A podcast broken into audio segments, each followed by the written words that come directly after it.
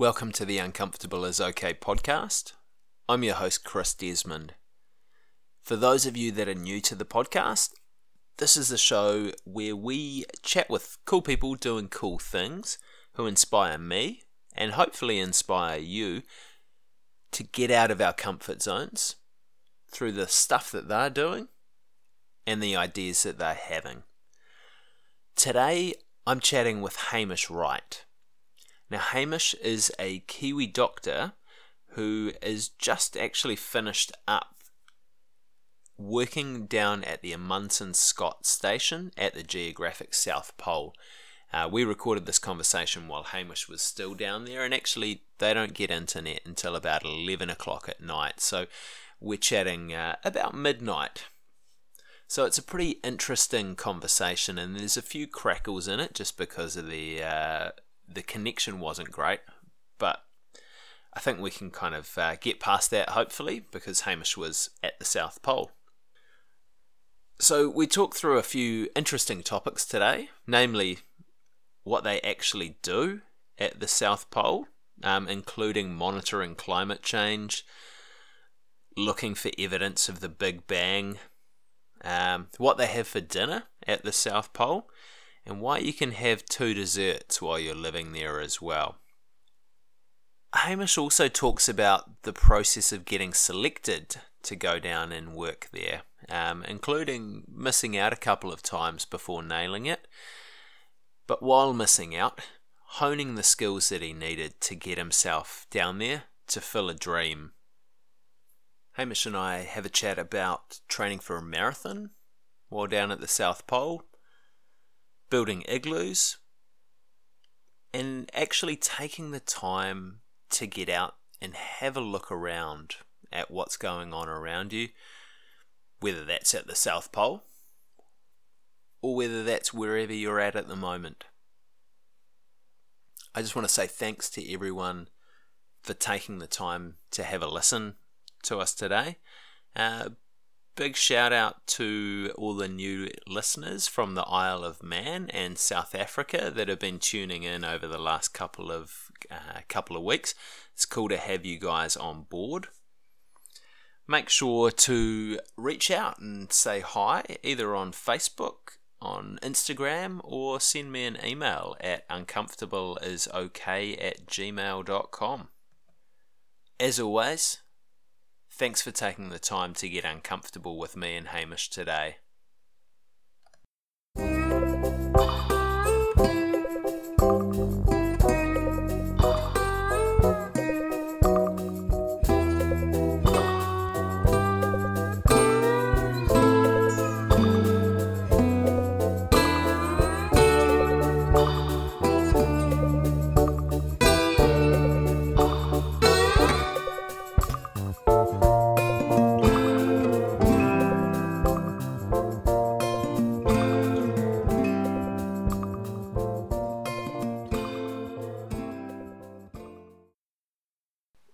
Hamish, g'day. Welcome to the Uncomfortable is Okay podcast. Thanks for uh, sitting down and having a bit of time with me tonight.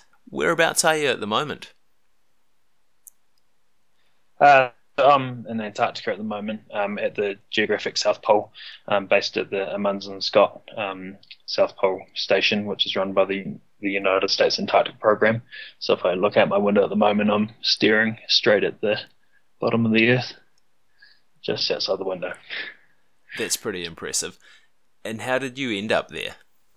Yeah, it's a it was a kind of a bit of a saga to get down here. Um, like I've always been always been pretty keen to, to come down to Antarctica since I was a young kid. You know, we used to go to Christchurch and see the Hercs on the runway at Christchurch Airport, and go to the museum and see all the you know the Antarctic displays and stuff. And I was always thought that that would be you know it's a pretty unique place to be able to visit, and it's you know it's one of the last sort of I was like, man, that would be an awesome place to go to. And so after after finishing finishing my med school degree, I I started looking into how to get down here in a you know full stop, and then the obvious steps then to go down you know was to go down in a professional capacity because um, then you know you don't have to pay a whole heap of money to go on some fancy tourist cruise, and you can actually go down and sort of be part of a genuine experience. And unfortunately, the New Zealand um, base, uh, so Scott base in the Ross Sea, um, is, is right beside McMurdo Station, which is an American, uh, the biggest American run station, and, and because the close proximity means that um, Scott Base doesn't have medical staff based there, um, and, and, McMurdo provides the medical support. Um, so I then looked into, you know, what were other options, and the Australians have got three bases on the Antarctic. So I started getting into contact with them and, and sort of went through a whole process and was shortlisted a couple of times and, and didn't quite make the cut, um, and, and kind of put my life on hold for a couple of years trying to chase this dream and and um, and get the experience that they recommended um, and required to you know to be a medical provider in such an environment.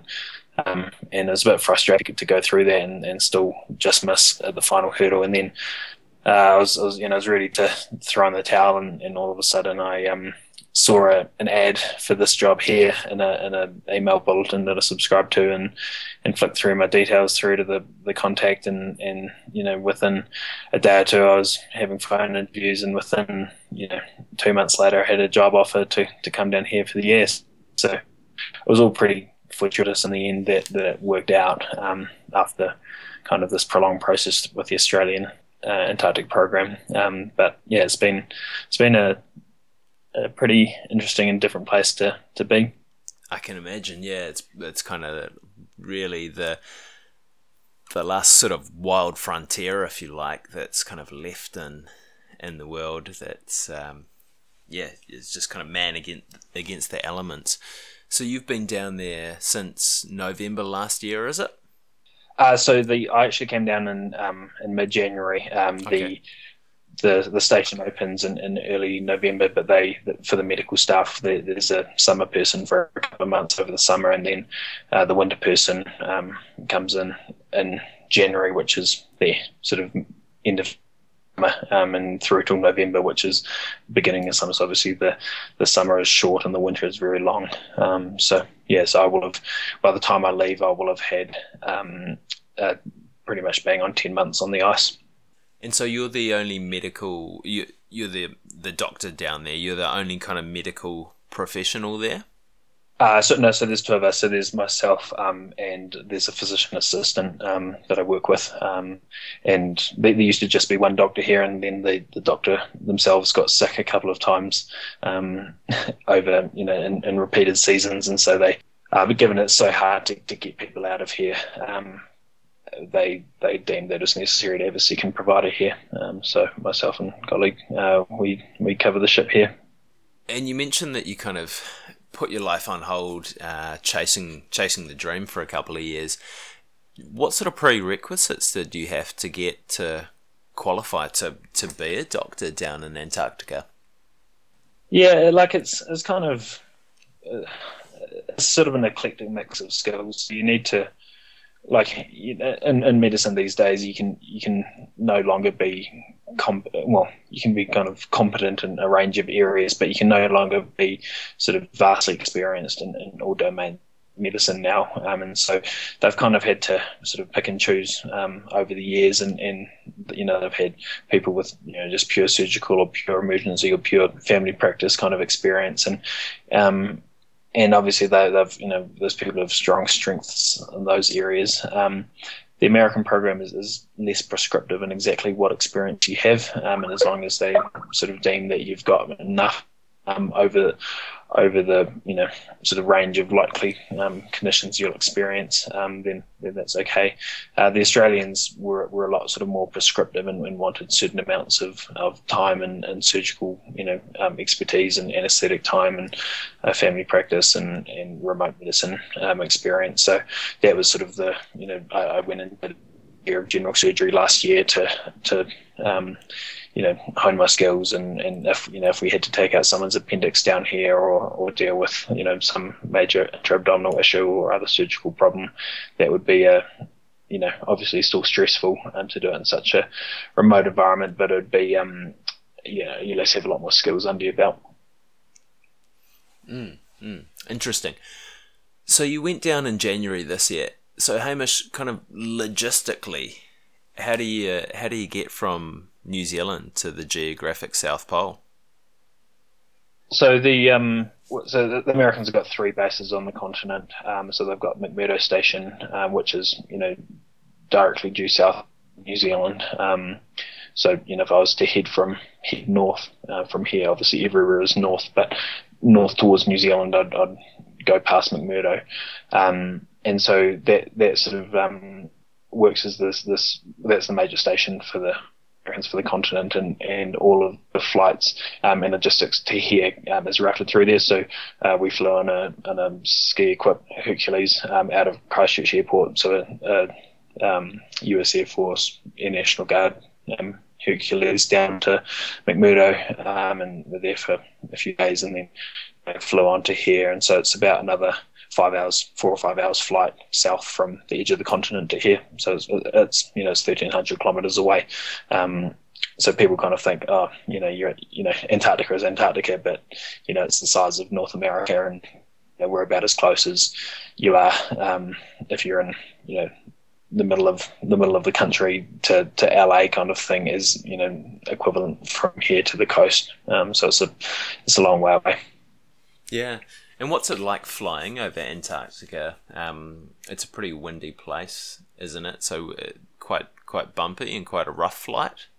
Um, so like on the on the coast, it gets really windy. So they've got the katabatic wind. So that the interior of the continent is a lot higher. So you know we're at over three thousand meters here, um, and, and the wind um, you know accelerates as it flows down off the continent. And so on the edge of the, edge of the continent, it can get really windy up to you know 150 knots kind of thing um, at you know on record. Um, here at the actual South Pole, it's it's always there's always wind. Um, well, not always wind, but wind the vast majority of the time. Um, but it's actually we don't get um, too bad a wind here. It's obviously very cold here, um, but the the wind is worse on the edge of the continent, and, and generally the the wind will whip up um, snow and ice, and that limits visibility. Um, and so you, they often don't fly uh, when the, when it's too windy anyway, just because the visibility is limited and they can't get into land. So flight, you know, flights are often cancelled. We're, we're, we're waiting at the moment for a plane that was due here uh, six days ago, and hopefully we'll get it tomorrow. Um, it's bringing our first uh, fresh friend in recent um, since February, so that will be nice to see. But it's just a bit frustrating that it's been going the fruit's been going off in McMurdo for a week. Yeah, yeah, it'll be well received, but probably would have been better received. Yeah, six days ago. Um, obviously, that makes some some challenges if you need to get things in and out quickly. So you guys are just kind of re- really, really remote and can potentially be quite isolated from from everywhere else. How many people um, are at the base? Um, so it fluctuates depending, obviously, summer versus winter um, is, is a, a, big change. So in winter, um, we had 48 uh, people here, um, and in summer, uh, the capacity station is just over 150, um, and they'll be at capacity for a big chunk of that. So, and a lot of those people are cycling in and out, you know, just down for a week or two. So, particularly scientists will come down to work on some big science projects, um, you know, over the summer, and that's when a lot of the work gets done um, in terms of, um, you know, installing new hardware and, and overhauling systems and things. Um, and then in the winter, um, that's where a lot of the data collection occurs, but that sort of just a skeleton crew to, to run the, the things then. Um, but yeah, so 48 is still, you know, still quite a few people and obviously there's lots of different systems and things that need to be uh, you know kept up and you know a range of different tradesmen key people and you know galley crew and medical staff and, and then about a, a dozen people in charge of the science aspects. Cool. So just kind of keeping things ticking over uh, across the winter. Um, so hamish probably the listeners are thinking the south pole uh, the south pole is a really cool place to be. It's, it's pretty awesome. But what's the purpose of the station there? Like, why have they why have they plonked one there rather than just to say, oh yeah, we've got we've got one here. So, what sort of stuff are you guys, uh, are the scientists looking at? Well, I, think for a long time, you know, this, we're in just going to our 60th year uh, of, for the station here uh, next year. Um, so I think initially that you know it was a, a, geopolitical play by the Americans to to kind of claim um, the South Pole is, is one of their spots, kind of thing. Obviously, no one owns Antarctica, but I think that was part of it. Um, and then you know, and then subsequently they've thought about what science is possible here, um, and so uh, a lot of it is um, is atmospheric. Um, so that you know, it's one of the uh, global uh, monitoring stations for the um, for NOAA, which is the National Oceanic and Atmospheric Administration. Um, so they deal with, you know, monitoring uh, CO2 levels in the atmosphere, um, things like chlorofluor- chlorofluorocarbons that, you know, that degrade the ozone hole. They measure those. They measure you know, particulates and and um, ozone levels and a whole range of different um, different things in the atmosphere. So there's sort of one branch is the atmospheric guys. Um, then there's a whole uh, series of, of, three big telescopes that look at the cosmic microwave background, which is um, sort of the signature um, as, as, a microwave signal that there's um, throughout the the um, throughout the universe, and they think that that's the um, sort of the, the residue from the Big Bang. Um, they're looking for a specific um, pattern and and polarization of, of that microwave pattern. Um, so these they're not optical telescopes; they're just looking at, at microwaves, and they they're looking for uh, what's called B mode polarizations, which is a if, they can find them is as a strong evidence um, for what happened in the first three minutes of of the universe. Essentially, um, there's you know there's um, physical uh, you know, physicists, theoretical physicists have, have proposed these theories, and, and and this is sort of the science trying to track that down. Um, and then there's a uh, the IceCube neutrino array, which is a uh, one kilometer uh, wide, uh, so one kilometer square, um, and then uh, sort of matrix of of um, drilled holes and, and cables uh, buried in the ice, and they're each buried um, about 1,400 meters deep, uh, with a whole lot of uh, sensors uh, buried in them. So there's a, sort of a big, you know, it's called IceCube because it's a, a big array of, of, wires buried in a cube shape in the in the ice, um, and that's looking for uh, evidence of neutrinos. So neutrinos are subatomic particles, you know, which are generated in, in high energy um, cosmic events um, and you know, transmitted uh, you know, th- through space, and they pass through matter. So neutrinos can pass straight through the core of the Earth, uh, but when they interact with ice, they re- can release a certain um, wavelength of light, which can be detected by these um, detectors on these long cables. And so that's essentially what it's looking for. So it's, it's trying to find um, high energy neutrinos, and from that they can try and triangulate uh, energy sources deep in the universe um, and, and, try and, you know, instead of you know, all of the last couple hundred years has been optical, you know, we've looked at stars and we've looked at um, what's going on out there, um, but that is only one of the, you know, the the, the source of electromagnetic radiation that's coming through the universe, and so the the, the use of neutrinos is, a, is a sort of a new medium for for exploring the universe. That just blows my mind, eh? All of that stuff. That's yeah, it's all just really incredible, like high level stuff. Um, do you get to kind of uh, kind of go in and and have a play with the scientists and kind of go in and watch what they're watch what they're doing? They're pretty open to kind of well, the, letting you in and have a look, having a look. Yeah, so like you know, obviously we live with the scientists every day, and I'm good friends with, with several of them, and and uh, and they often need help with with certain things. So that you know the, the scientists that are based here are not the um, the principal investigators. So the principal investigators are, are professors at Harvard or MIT or um, Caltech or wherever.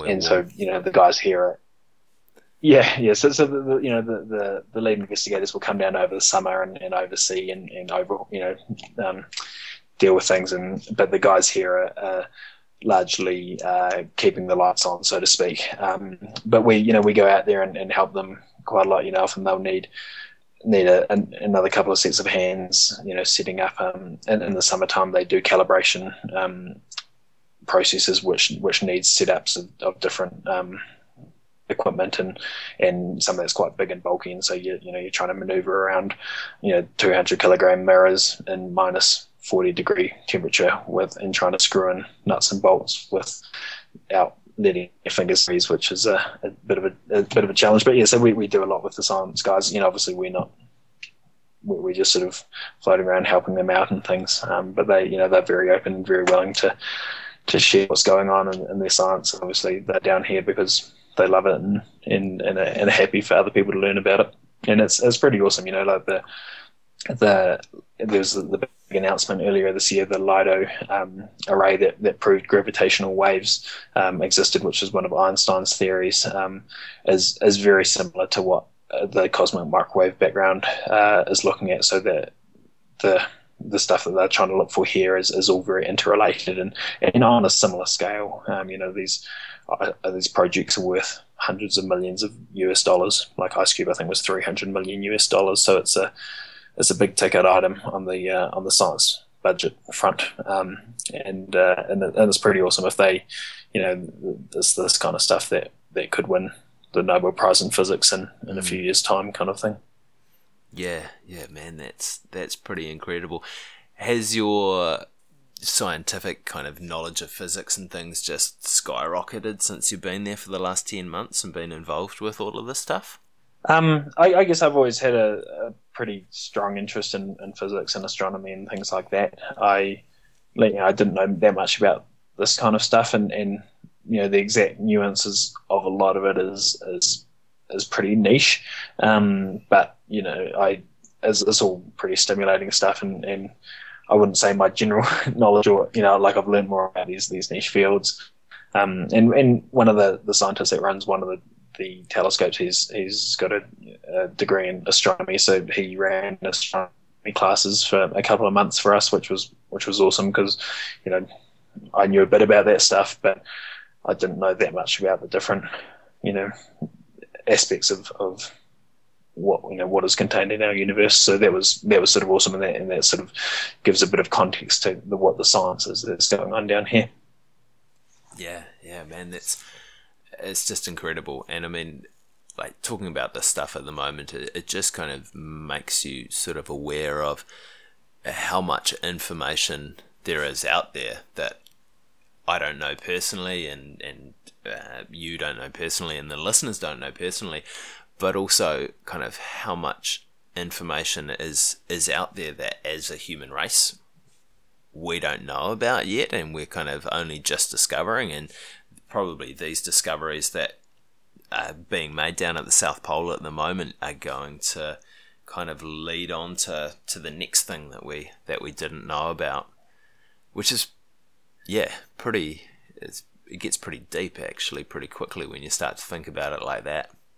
Yeah, like that. You know, a lot of it comes down to sort of philosophy and thing. You know, like the you know what is the universe and you start thinking like oh man like the you know the, the, scientists they talk about the first three minutes of what happened in the big bang and you're like well what was there before the big bang and, and that sort of that whole stuff which you just you can't comprehend because you've got no sort of yardstick to measure against and, and no sort of point of reference. Um, but it's it starts to get pretty yeah pretty mind blowing and pretty you know a little bit overwhelming, but but also pretty pretty awesome. And then you think you know then it's pretty easy to come back down to earth when you realize what's for dinner. yeah. Yeah, yeah. The good thing about science is, um, yeah, every new discovery leads to a to a new question. There's always something new to uh, to find out. Um, speaking of new questions, what do you guys have for dinner? Uh, we have a five week rotating menu, which, uh, of like, um, you know, we can't get fresh fruit and vegetables in for for, for nine and a half months, um, and so there's you've got limitless deep freeze space, obviously. So there's uh, what they call the berms, which are just um, you know pallets of, of stuff stacked on uh, stacked out the back of the station, and you know, a lot of that's you know equipment and but a lot of that's food. So they'll bring in a you know a whole pallet of bacon or breakfast cereal and things, and so there's a lot of it's a, a little bit on the used by um, you know past its used by by a number of years, but uh, when it's chilled constantly, you know at minus 40 degrees or minus 50 degrees, it it lasts pretty well. And and uh, and so we, we end up having a lot of you know all the vegetables have come from frozen, all the fruit you know it was, it was either canned or frozen, um, all the you know a lot of deep fried goodness and and the the chefs are always trying to derail our weight loss programs with uh, you know with two desserts a day and a cooked breakfast every morning and things. Um, but uh, it's yeah, we'll be looking forward to getting some fresh red veggies. That's for sure. But um, like the food, the food here has been um, you know, it's nothing to more people do complain just by the nature of, of re- repetition and, and, not being able to cook themselves. But um, the, the chefs do a very admirable job for the uh, the environment that they're presented with. Yeah, yeah, I can imagine that. I think you're always going to get a few complaints from from people, but at the end of the day, in in that environment, food is is fuel for the most part, so that you can kind of keep going rather than anything uh, sort of super super gourmet. Yeah, exactly. And, and they in, in winter it's a bit because they're only cooking for forty odd people, and compared to in summer. And you know when we pass through McMurdo in summer, we've got over a thousand people there, so it's very much sort of just a um, conveyor belt kind of uh, situation where you're just you know being doled out what's being cooked and, and on bulk. Um, but here you know the, the cooks have a bit more ability to you know they hand make bread every day and they you know hand make dessert every, well two desserts every day which um, the nice thing is though is that because we're a at altitude and b it's really cold outside your metabolic rate on average is, is a lot higher than back home and so um, you do burn through a lot more energy here and you can you can afford to have fries with you know every other lunch and, and dessert you know a piece of cake at, at lunch and at dinner uh, without without you know worrying about putting on weight. So that's been a nice luxury. Yeah, yeah. Interesting you say that about the the metabolic rate as well, because uh, outside of the doctoring and sciencing that you've been doing down there, you've also been training for a marathon as well. How does that work at the South Pole? uh, it's, a, it's a lot of time watching terrible quality uh, movies on a treadmill. Uh, so hopefully next week I'll break um, a thousand kilometers on a treadmill uh, over the last well since since early February. So you know in the last nine and a bit months, um, which is uh, it's pretty it's pretty boring uh, at times, and, and I've I've had study to do this year as well for some big exams that I've set. So it's also been nice. I can I can do flashcards on the treadmill while I run, but it was it was hard when we first got here because you're going from sea level straight to over three thousand meters of, of physiological altitude, and, and that you know the atmospheric pressure is two thirds what it is um, at sea level, and that that affects your ability to oxygenate uh, quite significantly, especially when you're exercising. Um, and so, uh, you know, a lot of people, even just walking around here when they first get here, uh, get the wind knocked out of them, um, and gradually, you know, you're walking up the stairs, you don't have to stop halfway up, and then, you know, you can walk the whole way up the stairs, and then you can, you know, drive half a mile, then a mile, and things, um, and then by the end of it, you can run, you know, for 17 miles, uh, with you know with breaks for things like that. But it's um it's sort of much more of a slow but steady pace here. Um, but in your you know your hemoglobin level uh, gets pumped up as well as a result. Um, so it'll be nice. We're, we're all looking forward to going back down to sea level and, and running this race. Hopefully, hopefully it'll be you know the legal form of blood doping. yeah, yeah. 10 months uh, training at, at altitude in the cold, you should absolutely uh, absolutely blaze it how hard has it been to kind of keep jumping on the treadmill when you're just when there isn't actually that much different to, to be stuff to be looking at? Um, I like I really enjoyed the exercise. Like I obviously we have a lot of downtime here um, because you know, there's you can't go to the pub, you can't go to the supermarket, you can't go to the shops. You're just stuck within a one kilometre radius, and so you, you do, and all of your meals are cooked for you as well, which you know makes a big difference. And and, and work wise, most people are much quieter here than they are in a normal job back home. So you do have quite a lot of downtime, and, and you need things to fill that. Um, and so getting into a good exercise pattern uh, early on was was pretty key. And and by the you know by mid season, I'd you know I'd be missing when you know you, you you're craving that endorphin boost of, of going for a run, um, and and so that you know that was a um, a uh, you know something to to look forward to in its own right. And and also a lot of people have a lot of trouble with sleep here um, because of uh, you know your circadian rhythm is is um, is messed up a, a, whole lot because of what is either perpetual night or perpetual day in the two different seasons, um, and then also the the altitude and, and things like that affects your sleep as well. So, um, doing some exercise also you know optimizes your ability to sleep here as as well, which which makes a big difference. Um, so a lot of people sleep a lot more poorly here than they do back home, and and, and those that exercise and do a good cardio workout, um, it makes a difference. The perpetual darkness that you that you're talking about, when does that kind of uh, when does that kick in? What sort of time of year, and how long does that go for? So the you know so at the pole um, because we're right at the at the at the very bottom um, the you only have you know essentially one sunset one sunrise a year um, so we we get six months with the sun up um, from uh, from the equinox um, uh, which is you know September, normally September the twenty first, uh, through to through to March the twenty first. Um, the sun is up, um, and, and that will you know gradually work its way up in the skies. You know, it's just constantly circling the sky, and when it first comes up, it's just above the horizon, and then it you know gets up to twenty three degrees on the solstice in December, and then it gradually descends its way down, and then from you know, and then it sets late March. It, normally, actually, we can see the sun for a couple of days after the after the actual equinox, um, because it um, the or the equinox by definition is only when 50% of the sun is below the horizon and, and, the atmosphere ducks a lot of light over you know bends the light through uh, past the horizon um, both here and at, at temperate latitudes. So when you're sitting on a west coast beach looking out to sea and, and you, you see the sun set if the sun's light wasn't bent you would have already uh, lost sight of it you know a couple of minutes before that. Um, so we so we see the you know the last vestiges of sunlight disappear in, in late March, and then we um, gradually go through sort of a, a, prolonged period of twilight, which lasts sort of um, up to about a month of gradually getting darker, and, and then we have sort of four months um, of darkness where you can see the stars, um, and then we go through another sort of month of, of the you know the, the sky transitioning from you know midnight blue through to sort of lighter shades of blue through a smudge of pink on the horizon, then a bit of yellow, and then and then sort of more and more light as the as the sun gradually creeps up, um, and then it you know then it rises again um, in late September. It's a pretty pretty incredible concept to to think about as well. But how is it actually living in the dark for four months?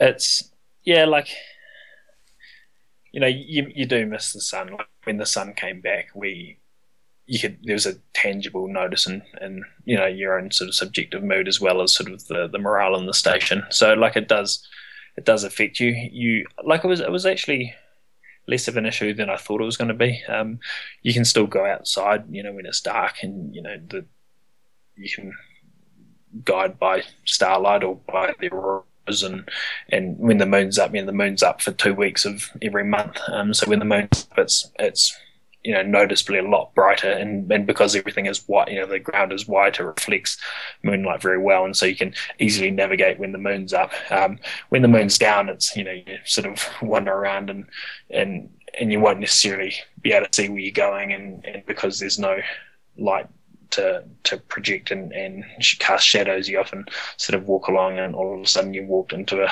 a snowdrift or fallen off a snowdrift that you didn't realize you were coming up to. And, you know, it's never a big deal. You just kind of get get back up and, and, and wander off. But the you know from a from a um, from a mood point of view and, and things, I like I enjoyed the the the night. Um, and, and, you know, we get the fantastic aurora displays here. Um, and it's one of the best places to see aurora australis. And so that really makes up for sort of any lack of sunlight. And, and people come down, some of the guys come down here for repeated seasons because they just love the night and they, you know, come down and they love the auroras and they love just being away from the sun. Yeah, and I mean the auroras. I've seen some some uh, pictures of them on your blog, and you've taken quite a few photos while you've been down there of the auroras, and uh, you actually you made uh, you were one of the finalists for the National Geographic Photography Awards. Is that right? Yeah, so the you know, New Zealand Geographic uh, magazine is does a photographer of the year competition, and the awards are actually tomorrow night. So we'll uh, we'll see what happens there. Um, unfortunately, you know, I'm sending my brother along as my representative, yeah, instead of myself. Um, but uh, yeah, that was pretty awesome. We I learned how to make time as well. I was down here, and, and, and we we're pretty lucky in terms of the displays we get. You know, you, you can go outside and on a sort of average day, and it's it's by other people's standards would be sort of you know world class auroras. Um, and and the, the days when you come down here and you go outside and, and they and they're going hard, they you know the, the whole the whole sky is going crazy. Um, and yeah, you just put your camera out and in, in a warm heated box so that it doesn't die. After, you know, if it's unheated, it only lasts 15 minutes. But if you chuck a couple of hot water bottles in an insulated box, will go f- for about four or five hours, um, and then you know you see what see what you get. And, and I've been really lucky and, and got some some pretty awesome some pretty awesome time lapses um, during the year. And it's a, it's a good way to um to get out and, and you know, it's a good sort of incentive to go outside. And I, I, have been trying to go outside every day, even if it's just for standing on one of the decks for, for 20 seconds until I get too cold in my t-shirt and shorts. Um, but you know, I try to go outside and get dressed. You know, you got to get dressed up in all of your gear and go outside properly every at least every second day. Yeah, has it been an important routine for you, um, just to kind of keep everything ticking over normally? Is is spending a bit of outside time? Yeah, like I think outside time is really important. You know, you it's, it's very easy when you're in a, a, relatively small station living with the same people day in day out to to kind of forget that where you are in the true environment that you're in. Um, and then you know if you go outside, um, and and it's just such a um, such a different environment here to, to everywhere else. Like I'm, you know, looking out, out the window at the moment and, and you just, you know, you, there's nothing on the horizon and there is nothing on that horizon for over a thousand kilometers. It's just a flat white abyss, you know, and, and, and that's awesome, you know, when you sort of think about that. But if you don't get outside and sort of go for a wander and, and look up at the stars and things, you, you know, it's, um, it's a lot harder on the, on the mind. Mm, mm. I think I mean just kind of imagining myself in in that position again that that could lead you to be just really philosophical about everything and just kind of questioning your place in it all really um, with kind of how how big almost a nothingness around you and then being able to see not just that that vast expanse expanse of Antarctica, but also that vast expanse of the universe. Um, must just really kind of put things in perspective for you. Yeah, like it's it's a it's a long way to anything, and it's um and it's, you know obviously we're here because it's the very bottom you know where, where the pole is, but it, it's kind of you know, it's interesting that you could just you can just go such a long way and, and you'll find nothing like you. Uh, there's no wildlife, there's no insects, there's no mold. You know, the the bread never goes moldy because there's no you know no nearby source to inoculate it. There's no birds. There's no mice or flies or anything. It's just it's a very you know in a way it's a very sterile environment. Um, but uh, in a way it's a you know like it, it is a in terms of featureless places in the world. I guess it's, it's similar to, to being in the middle of the Pacific when when the closest thing is other than waves are you know are, are hundreds of kilometers away. Um, but you know the, the, the guys on the International Space Station on on, on average are, are closer to humanity than we are. Um, and when you think oh well they're in space, then that, that sort of is a interesting sort of comparison. That's quite mind blowing as well, actually. Um, yeah, I'm not going to be able to yeah, sleep after like this conversation. Six, Sorry, how far away are they? Yeah, I think they orbit around six or seven hundred kilometers. About six or seven hundred kilometers uh, uh, above us, um, and you know the closest people to us are over a thousand kilometers away. So obviously they, you know, they will pass parts of the Earth where the which are, and you know when they're passing over the Pacific or passing over you know, the Atlantic or something, then they'll be similar distances to humanity, but on average we're the vast majority of the time further away. Wow, it's that's pretty crazy. So Hamish, you've um, you've kind of you do a bit of exercise, you do some photography, you do you're doing some study for some uh, medical exams at the moment as well, just to kind of uh, keep everything ticking over there. But um, you guys do uh, a bit of fun stuff and, and have some kind of projects that you work on as well. I was reading on your blog that you uh, you and a few other guys built an igloo at one point. Can you tell me about that? Um, yeah, so we, we built a well. There's a few we're, we're keen to do something outside of a, a midwinter project. Um, ended up sort of being sort of in the late one of the sort of later months of of winter, um, and you know we we thought it'd be pretty cool to to, to sleep outside um, in the cold. Obviously, inside here in the in the station, um, it's kept warm, and you know you can be in t-shirt and shorts without much difficulty inside. But you know, outside is a very different story, and, and we thought you know you haven't really experienced living down here until you slept outside. So we we uh, got five of us together, and one of the guys watched some YouTube videos on how to build an igloo. None of us had ever built a proper igloo before, and we thought it was going to take a day and, a week, uh, and uh, it was a bit of a prolonged saga, um, and there's a lot of skeptics on the station um, who, you know, thought we were idiots and thought that we were going to give up and thought that you know, it was never gonna it was never gonna be structurally sound enough to uh, to five of us. Um, but we yeah, it was, a, it was a testament, I guess, to, to all the guys. You know, everyone was was keen to probably partly because of all the naysayers to um to get through that. And uh, unfortunately, we just chose uh, one of the worst weeks in terms of wins here. So we were trying to build an igloo, and you know, in the pitch black. Aside from you know, at one moment, there was for about half an hour we had an amazing aurora display go on where our head torches were were um, washed out by the, the aurora light from overhead, and the, you know the the sky and the, and the snow turned turned green for, for half an hour, and we all just sat there and lay down and, and enjoyed the moment, and then uh, got on to, to building it again. But I think it was about uh, 98 blocks um, to build it, and it was 13 feet in diameter, and, and it was it was awesome. It was uh, it was miserable getting to that stage, but um, yeah, we had, we had, a good time, and, and uh, it was it was a fun place to sleep with. You know, we all had double sleeping bags and uh, and um, you know had a had a meal out there that we shared and, and had a whiskey to celebrate. And you know if you the guy the Americans love drinking their whiskey on the rocks so you just can just chip a bit of ice off the wall for for that. Um, and yeah that was it was a fun project. Yeah. Oh that sounds that sounds awesome and great great memories and great story from that as well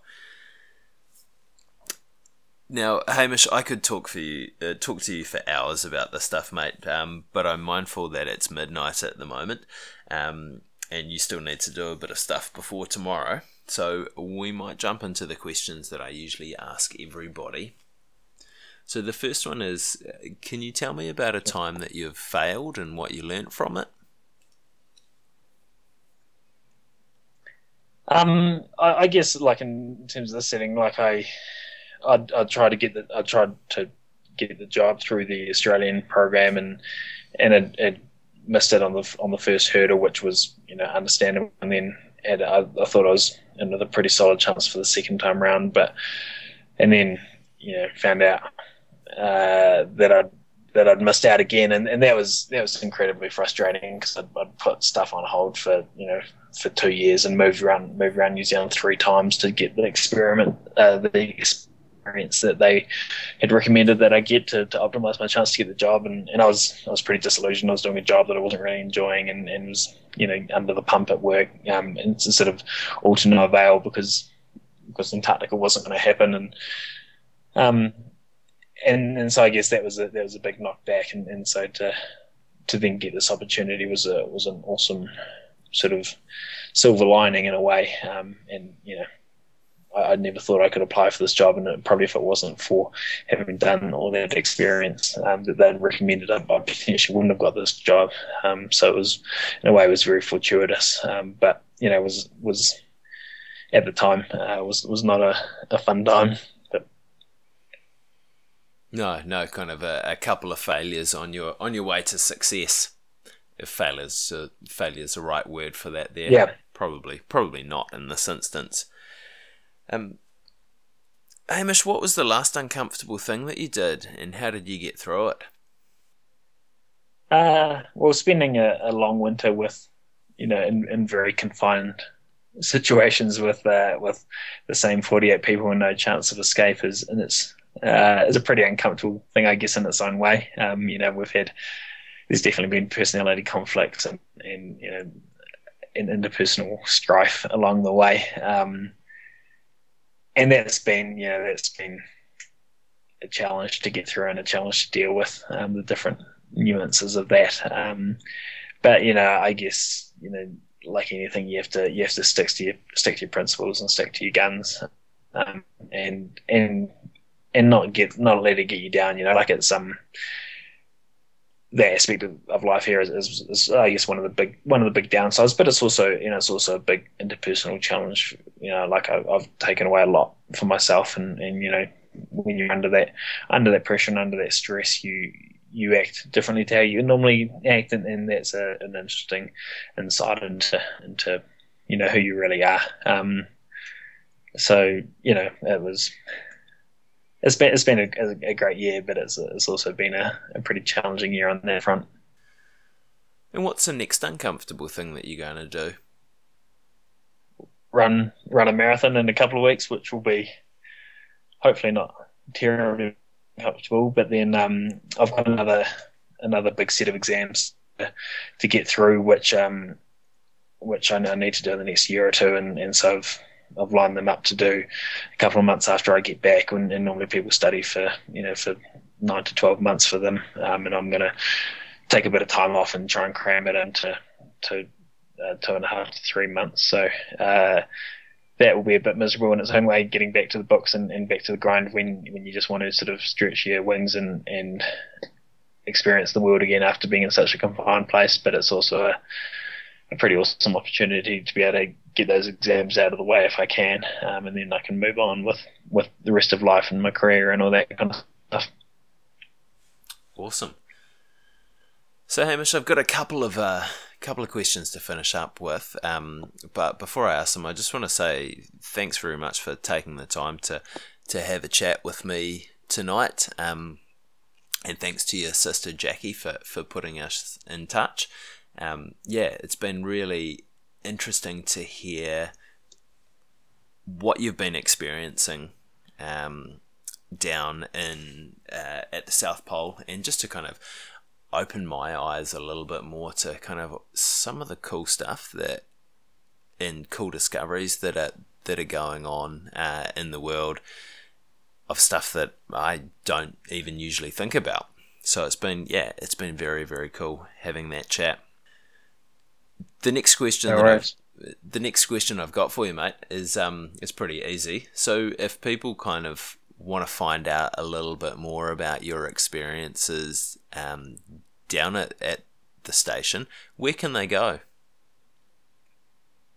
Uh, so I've, I've kept a blog while I've been here. Um, so it's www.hamishjwright, W-R-I-G-H-T, wordpress.com. Um, and that unfortunately has fallen a little bit by the wayside when I was sort of at peak study mode for these exams a month or so ago. But uh, I've tried to, you know, keep it on so target on a few different facets of life down here, some of the science and some of the, you know, the, the everyday life and things. So, um, know, that's that's there, and and if anyone wants to contact me, it's contact me through that, and and uh, happy to answer any questions and and things because it's a you know it's a pretty it's a pretty unique place that not many people get to experience. So it's, a, it's been cool to be able to share some of that with, with other people who you know will never be able to get the opportunity to come down here. Awesome, and I'll put a link to that uh, in the notes as well, so that people can um, can uh, pop over there from the the podcast site. Now, Hamish, before we finish up, do you have any life lessons or uh, amusing anecdotes or interesting facts to leave me and the listeners with? Oh man, uh, interesting life lessons. Like I, I, think, um, you know, like I, I always thought this was a bit of a pipe dream to come down here, um, and you know, a lot of people, a lot of colleagues and friends and things would would well, you know, since I've come down, have, have, told me about how they'd love to be here and, and, and things. And I, and I, I remember looking into it years ago um, and thinking, man, there's such the logistics and the costs of, of having people down here is such a is such a saga. But I, I guess you know anything is possible. I think you know if, if you put your mind to it and you just have you know, like there's been sacrifices along the way for sure, and I've had to, you know, make decisions to facilitate the opportunity to come down here. Plus, a, a, a good chunk of luck that this, you know, this job happened to materialize. Um, but you know, I guess that was the big thing for me is that you can, you know, you can do the stuff that you've always wanted to do if you if you put your mind uh, and and make some sacrifices along. Um, I guess that's my big take home. Um, in terms of in terms of other stuff that uh, that goes on, it's uh, yeah, like I guess you never know what before coming here, like I'd, I'd, I'd not really experienced proper cold. Um, you know, I've, I've been skiing in New Zealand on windy days where it's, you know, minus 20 with wind chill and you're like, man, that's cold. And then, you know, now when it, we hit minus 40, we got sort of a warm spell a couple of weeks ago where it hit minus 40 and you're like, you know, you think that that's tropical and you're outside and you're taking off your two layers of balaclavas and, and things like that because it's, it's, uh, it's back to warm weather and, and sort of that whole, that whole reference frame of what is cold and what is not cold is is you know forever changed when you've when you've experienced you know minus 100 degrees with wind on you know Celsius with wind you know, on, on your arms. Um, so uh, yeah, I guess that was that's been a not not that you want to always be strong on ups, but it's uh, it's pretty hard to beat a you know that when someone tries to tell you about how cold it is outside. Um, and uh, yeah, there's yeah, I guess there's plenty of there's plenty of interesting anecdotes and and, and some of the logistics of, of of you know we've burnt a million liters of jet fuel this winter to, to keep the station going, and you you know you think oh well, you know we're down here studying climate change. It's uh, sort of the juxtaposition of, of that is is pretty ironic and and and things. But um, you know, some of the some of the stats of of just facilitating life down here is, is pretty fascinating. But um, yeah, there's there's there's plenty to keep your mind buzzing if uh, if you're uh, interested in that kind of stuff. Yeah, cool. Well, thanks again, Hamish. That was uh, it's been really cool to chat with you tonight. Um, and yeah, enjoy the the last couple of weeks down there. It'd be good to see you back in New Zealand sometime yeah. soon.